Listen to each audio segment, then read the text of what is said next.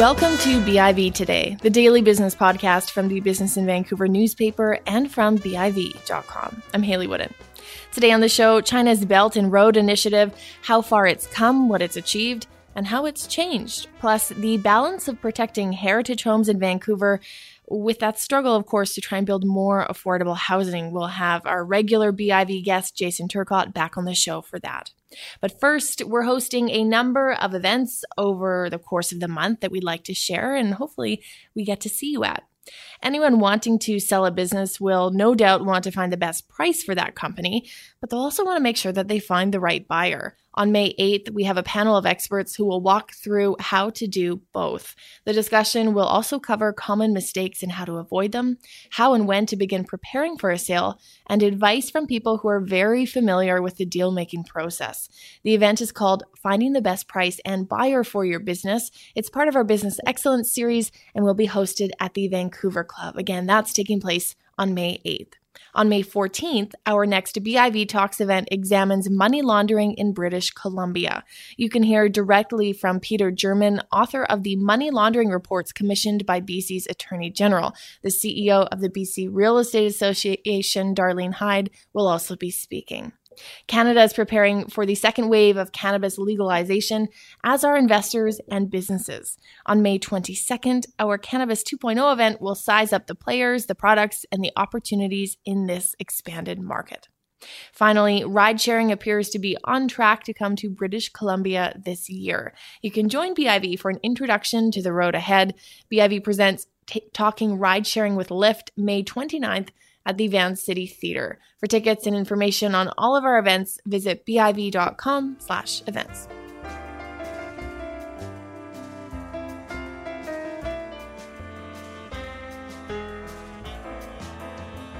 Every other week, we take a deeper look at the economics, policies, and issues, as well as the politics of the world's fastest growing region in our Asia 360 segment. Today, we explore China's Belt and Road Initiative. With me, as he is every two weeks, Jeff Reeves, Vice President of Research at the Asia Pacific Foundation of Canada. Thanks for coming in. Thanks for having me. So, we just had the second forum of this Belt and Road Initiative. Tell me uh, what was up for debate, what was discussed. Right. So this uh, this was really, in some ways, the first substantial uh, forum that, that we've had, or at least that China has run around the Belt and Road Initiative. So the first was in 2017, and for most analysts, most people that watched the the Belt and Road Initiative, this was seen as more of a coming out party than anything else. Uh, they didn't define, for example, the scope of the BRI. There weren't a lot of um, references to key performance indicators, for example. But in this particular meeting, uh, it was much more focused on the substance and providing an outline of what the Belt and Road is, what it hopes to be, and some of the areas where it's already achieved, at least from Beijing's perspective, some success.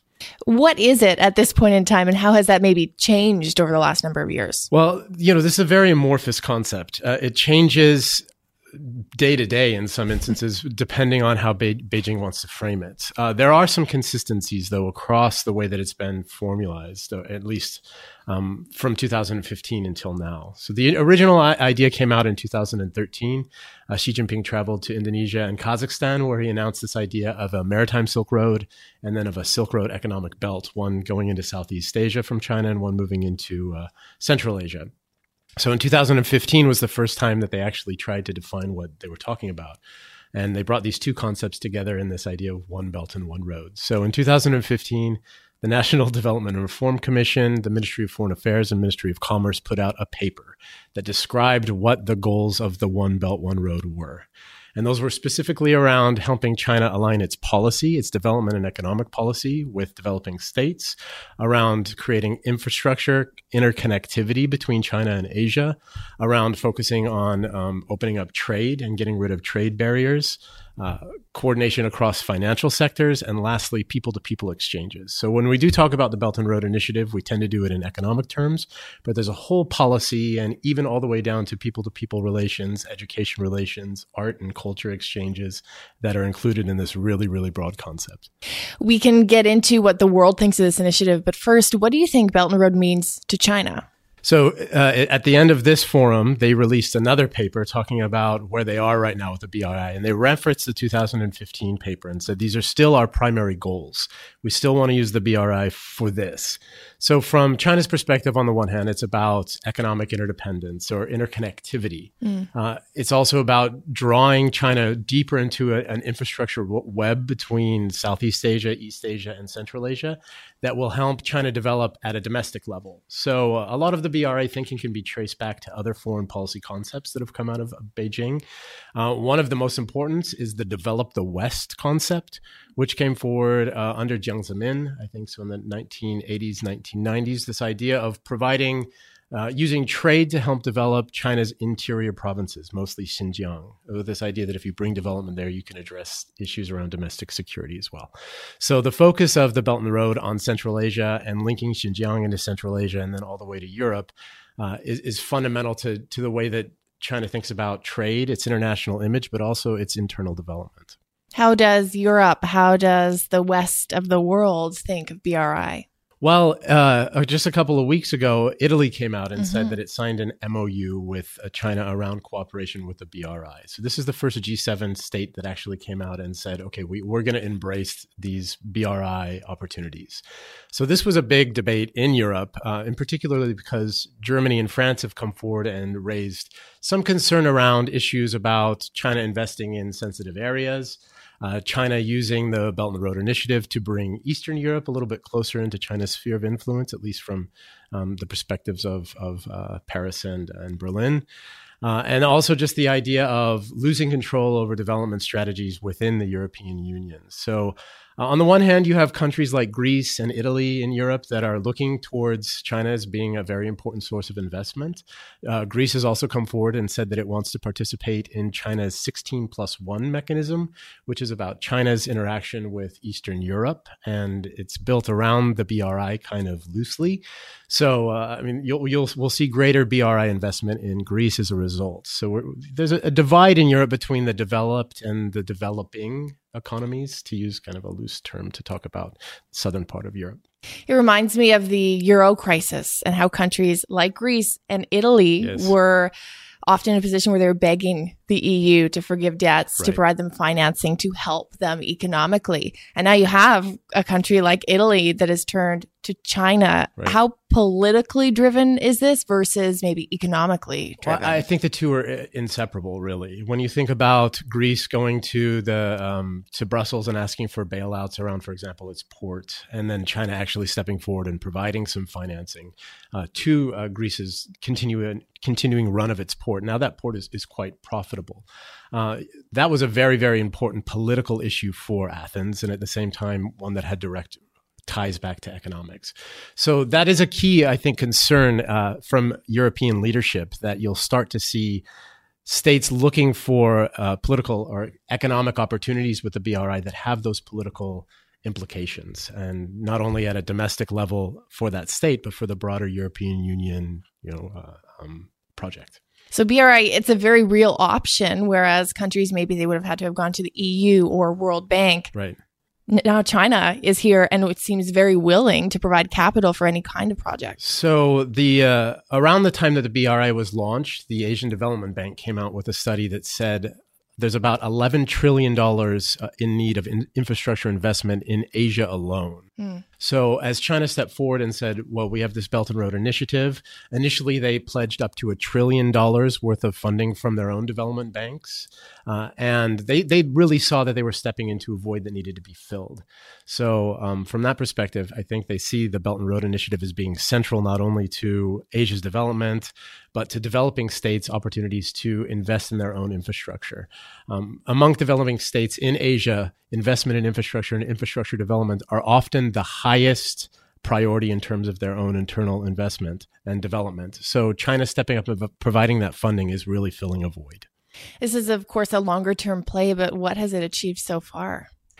So uh, the the results are are debated. Uh, right now, you can see differing analysis around how much money's actually been spent. Mm. China claims about a trillion dollars has been not only uh, allocated but uh, uh, dispersed to Belt and Road Initiative projects. I've seen more conservative estimates out of academia that say about $84 billion has been spent, okay. uh, all the way up to uh, half a billion dollars. So, it, again, because the Belt and Road is so difficult to define, mm-hmm. what's included and what's excluded are, are kind of up for debate in many issues or in many instances.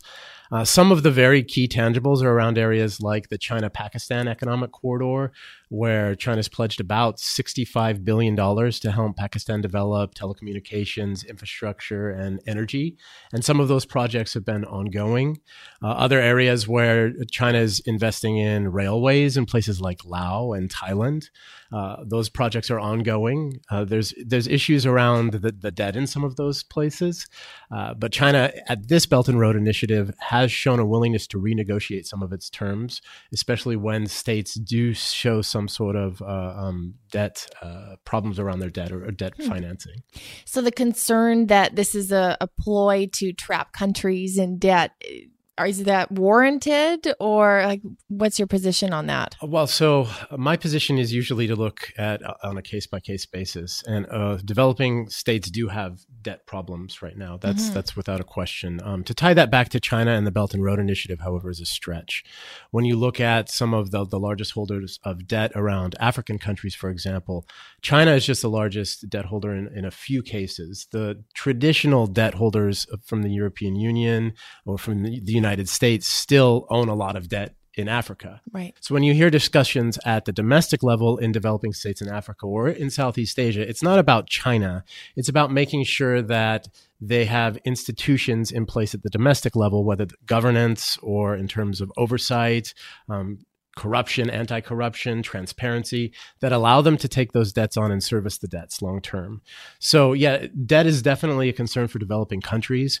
It is not specific to the BRI. And to suggest that really ties back to this idea that everything that Beijing does has some nefarious undertone, right? right. That it's using this economic strategy to advance some dark, grand, you know, strategy. And I think that's very much an American centric argument, but it just doesn't play out.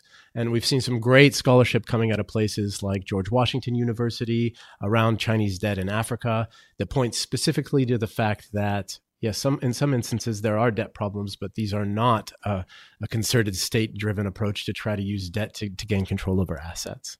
On the topic of states having the infrastructure in place to manage debt and manage major projects, is that something that we're seeing Beijing maybe offer to help with, or is that something that states on their own really have to reach that level first? That's a great a great segue back into some of the outcomes of the 2019 um, summit that we just saw, the Belt and Road Initiative. Uh, um, forum that just concluded. There was a lot of talk about helping states develop internal capacity to manage debt and to be more um, thoughtful about debt sustainability when making loans around Belt and Road Initiative uh, projects. Now, part of that is Beijing understanding that it has to learn from its mistakes, and that while it doesn't buy into the debt trap narrative, there are states out there that do, and it needs to get ahead of that in order to maintain uh, the Belt and Road Initiative as a, as a, positive marketing tool or as a positive organizational tool.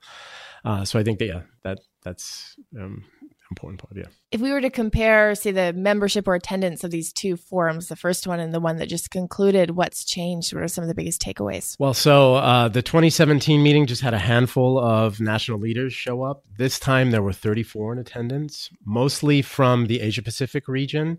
Uh, that shows the consolidation, at least at the regional level, has been relatively successful for mm. Beijing at this point.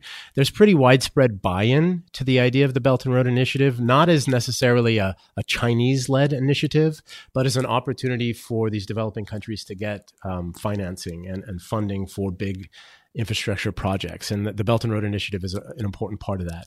There are a lot of different financial vehicles that fall under the Belt and Road Initiative. For example, China makes loans through its own um, development banks. There's a, a, a um, Belt and Road Initiative Bank. There's a, um, a, development fund that comes out of the, the BRICS construct. Uh, there's the uh, Asia Infrastructure Investment Bank, AIIB. Um, they all loan and they all give money. Not all of it's under BRI, So states do look to these institutions as just opportunities for investment, not so much as, hey, if we take money from AIIB, we're part of the BRI. Right. Um, so yeah, those debates are going on in the region.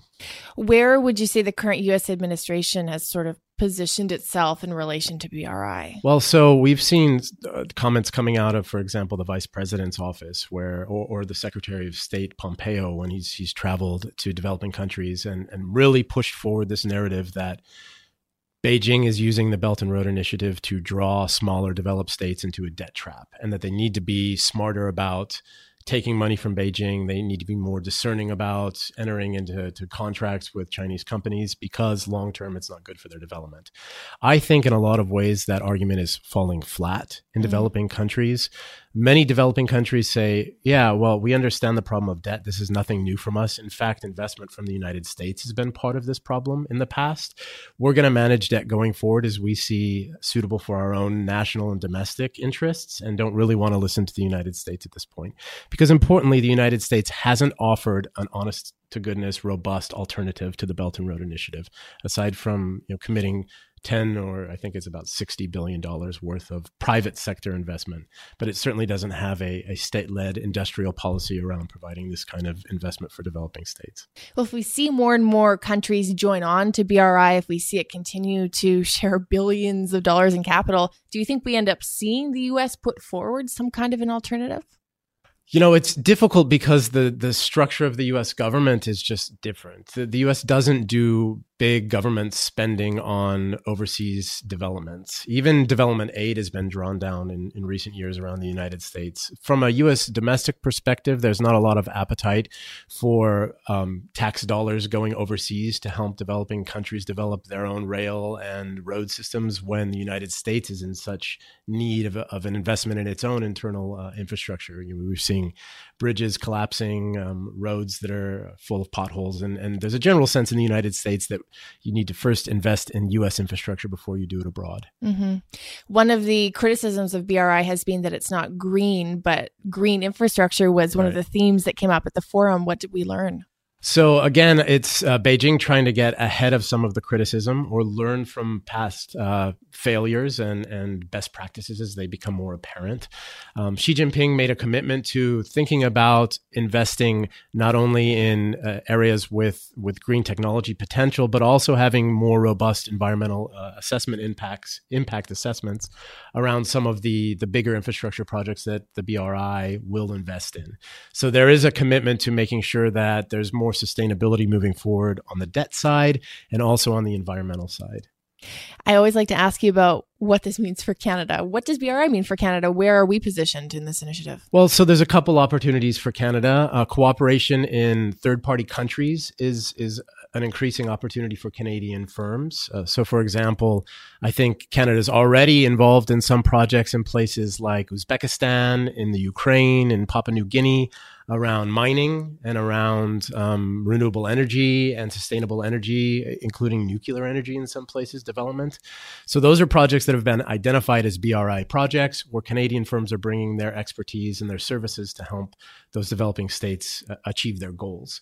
Uh, other opportunities include, uh, for example, coordination around uh, provincial level initiatives. So, for example, the, the BC Pacific uh, Gateway Initiative, there was some discussion between BC government and the government of Guangdong in in in China uh, about partnerships around the BRI and that gateway project in, in, order to find either investment in infrastructure or areas of greater interconnectivity through trade and services.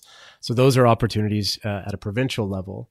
I think at a, at a uh, government level, there's an opportunity to be involved in due diligence around some of the lending, mm. and we've seen that with uh, Canada's participation in the Asian Infrastructure Investment Bank, right. where it's going in and actually helping uh, the investment bank think about the sustainability, the feasibility, and the impact of some of its its loaning and investments in developing countries. You mentioned earlier that there's increasingly a, a, great body of research being done on BRI and its impacts.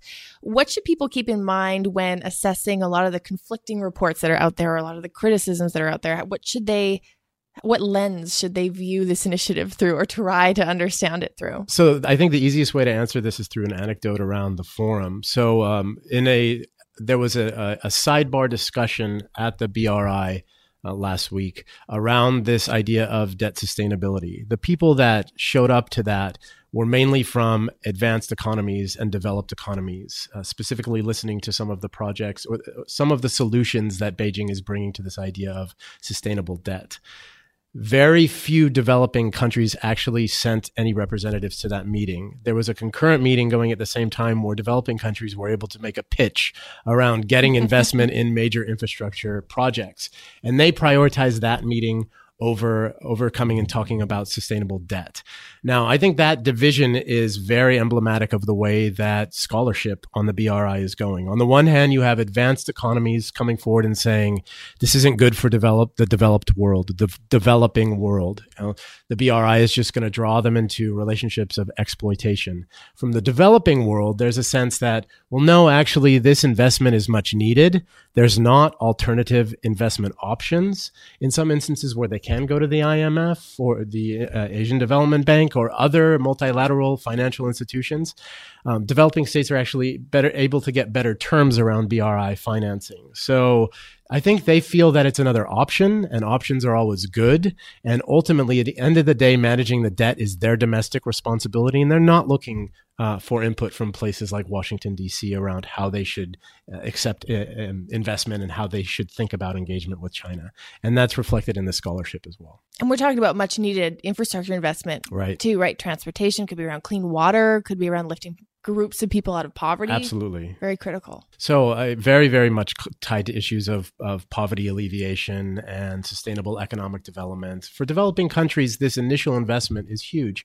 When I talked earlier about in 2015 and then this new 2019 strategy around the policy alignment piece of the, the Belt and Road Initiative, a lot of what you see is when um, Beijing goes to places like Mongolia or Kazakhstan or Vietnam or Myanmar, those countries already have development strategies in place, like the STEP uh, development program in Mongolia. And when you look at their number one priority, it's around attracting foreign investment in their infrastructure development. And China's basically stepping in and pushing against an open door in these instances because these states know that they need it. They've identified it as the critical component of their own modernization. And Beijing's there to, to kind of backfill that need. How do you think this positions then Beijing in the minds of some of these developing states? China has said it wants to be a world leader. It's spoken very much about globalization right. and the need to come together. It sounds like this is an avenue for achieving that if you can see the differences between 2017 and 2019 in terms of the international buy-in to the Belt and Road Initiative concept, it's it's remarkable. Uh, the difference between four heads of state and 34 heads of state in two years do show that this narrative is gaining traction. Right, even the basic underlying uh, principle of providing investment to developing countries so that they can use that to develop their own internal capacity. They can do things around trade. They can do things around labor, manufacturing because of this kind of investment.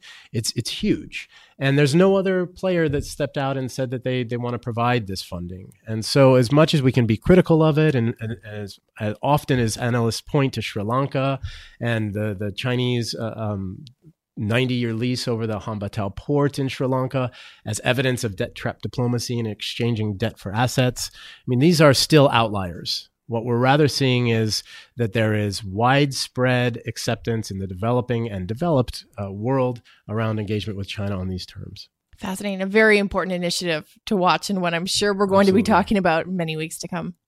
Thanks for coming on the show. Thank you for having me. So, Jeff Reeves, he's Vice President of Research at the Asia Pacific Foundation of Canada.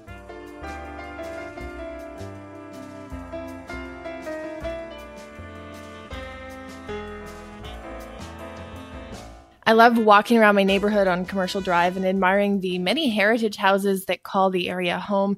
Many of them have actually gone from being simply single detached houses to multi-family buildings. Joining me today, as he does every two weeks, is Jason Turcotte, Vice President of Development at Cressey Development Group, to talk a little bit more about heritage homes in the city. Jason, is always good to have you on. Happy to be back on with you. Does heritage come with some kind of protected status in the city? How does that work? Yeah, well, the city has a registry of uh, heritage buildings um, that identify any uh, any of the structures or significant uh, monuments, or even you know, I think they even have um, landscape features or art features that can be uh, designated as heritage. So they keep a registry of it all, and uh, um, um, as you know, as you go through our processes with the city, they may they may in fact identify um, new structures that aren't on the registry and ask that they uh, they be considered for um, retention or at least in part to be re- retained as part of um, redevelopment. So just because you're not on the registry now doesn't mean it uh, it can't be. Mm. they're they're they're adding new buildings and structures to it all the time. And is there a certain age that defines heritage? Well, the t- typically, or not typically, what the city has basically um, done is looked at anything. I believe it's pre 1940s, and said that it needs to be kind of considered. Mm. Uh, and then you go through a bit of an assessment of it. So if it's not on the registry, it's pre 1940s. There is a um, a process that you go through. The first um, the first being a statement of significance. So there are um, heritage consultants in town that will look at it and uh, from both an architectural perspective and a sort of a context and character uh, perspective. So one is, you know, how old is the structure, and is there anything specific about the building itself that um, that warrants uh, protection? And then, you know, is it significant for some other reason, be it cultural or that it was a part of a neighborhood that is um, particularly important to our history, et cetera, et cetera. So you go through that process, and if they determine that there's some merit to it, they uh, they'll encourage you and I put air quotes around encourage you uh, to protect it. Sure. Of course, if we're talking about buildings built before the 1940s, they probably need some updating if they haven't been updated already. How does that process work? Because, of course, you're trying to preserve, uh, in theory, certain aspects of the building without changing too much, but you also probably have to replace a couple floor planks and maybe some more important things. Yeah, yeah. You, you know, it's it's an interesting dilemma in that um, there's certainly a real um, you know benefit to to recognizing some of these heritage buildings and, and preserving them. You know, we've been a part of several. Um, right next to where I'm sitting now in my office, across the lane, we did a uh, an office redevelopment um, at um, Seventh and Ash, and the building that we in that instance relocated. You know, we turned it 90 degrees, and it now addresses Ash Street, and it's home to a little coffee shop. It's the most charming little thing. It really, it really is one of the really cool examples of a heritage revitalization. But if you'd seen what was the state of the building before it was relocated and, and refinished, um, you know, you you you wouldn't even have gone in there. Like it was uh, very dilapidated. So of course that comes with a real cost. You know, it's much much more expensive than building from new, but you do get at the end of the day, in some instances, uh, a charm to a building that you you can't quite get if you're going straight from scratch. Mm-hmm. This reminded me of a thought experiment from high school. I had to look it up. The ship of Theseus, where you essentially replace all the planks of a ship, and then the question is: Is it the same ship? Or is it an entirely new thing? And I was thinking about this for heritage homes. If you replace too much, at what point is it no longer a heritage home? At what point is it a new structure? Are there rules around what can be replaced or what needs to be preserved in order for a building to maintain that heritage status?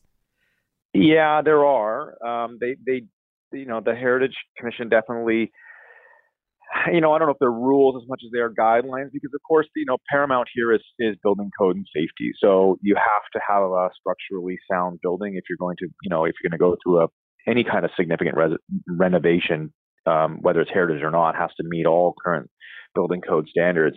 And often these older buildings don't, you know. So if if it's plumbing and electrical or or seismic, um, you know, so that's structural uh, related, you know, uh, the the amount of upgrades typically is is significant, and what you're actually left with at the end is is primarily new. Um, but there are certain criteria. You know, they want you to to um, you know refinish and and refurbish windows as a as, as an example. That's one of the things that you know is um, is high on the list. Siding, where you can, uh, should be removed and preserved and reapplied. And if, if you don't have enough, you you know finding other older siding that matches is a priority. So there's you know, there's certain attention paid to certain details that, that are really important, and those typically tend to be on the front facade. I think it's often recognized that, you know, the interior of a space is going to change significantly, and it's that front facade that is that is most important, where they they they um, they want to see the most care and attention taken to preserve as many of the uh, original elements as you can. And we've seen some interesting examples of that. I'm thinking of New Westminster, for example. They have some new residential towers where they've kept uh, what's sometimes just a four story or six story heritage facade, it looks really cool. It's an old bank or something like that. But underneath and around it and above it, it's a brand new building. So you get to keep that character, but of course, the building behind it is completely up to code. Yeah, and I think, like I said earlier, it it, it just adds a, a character that you know, even if you tried to do it new, I don't know that it would be quite the same. And, there, and there's a nostalgia element too to knowing that something has been preserved, even though you know it may be only in fairly limited pieces that are actually original. There's there's a I think just a a good feeling about about you know something being old and significant from a different era that we don't all uh, you know that we can't remember, but we we could only imagine what it was like in you know the early 1900s in Vancouver. And I think that that's a that's a that's a just a cool thing to have around the city for sure. Mm-hmm. When it comes to these upgrades and renovations of heritage buildings, are they typically for residential purposes, or are we seeing a lot of, say, commercial instances where a coffee shop moves in, or maybe it's a, more of a live workspace? Yeah, it you know all of the above. I mean, we I just mentioned the example we have where we did the the old that old house. It's called the Shaw House which is now this really cute little coffee shop. But we're also going through one right now at uh, in your neighborhood at our uh, Conrad project, which is at 18th and Commercial. Um, that was an old pre 1940s home that was um, not so much high on the architectural heritage uh, significance, uh, but but more for the uh, context and um, you know what it stood for in terms of that neighborhood and what happened there back in the day. Uh, and we've relocated that house uh, to face, it used to face Commercial Drive, it now faces 18th, and it is being uh, revitalized and, in, and will be subdivided actually into two. So we've done an extension onto the back, and we're, we're doing two uh, rental townhomes within that. So it'll effectively be a duplex that will be rental housing. Um, and will be very cool. I mean, it'll be great family housing as part of our uh, Conrad development. So you'll see um, heritage re- uh, uh, restoration for single family, uh, converted to multifamily, and then of course there's lots of instances where it goes into uh, um, sort of live work and you know coffee shops, hair studios, um, even office space. Mm-hmm. And I wonder if that transition from what was single family to multifamily helps with some of the costs of restoration because I imagine, of course, you want to preserve the heritage, but it could be maybe a lot more expensive to be trying to preserve something as opposed to starting from scratch.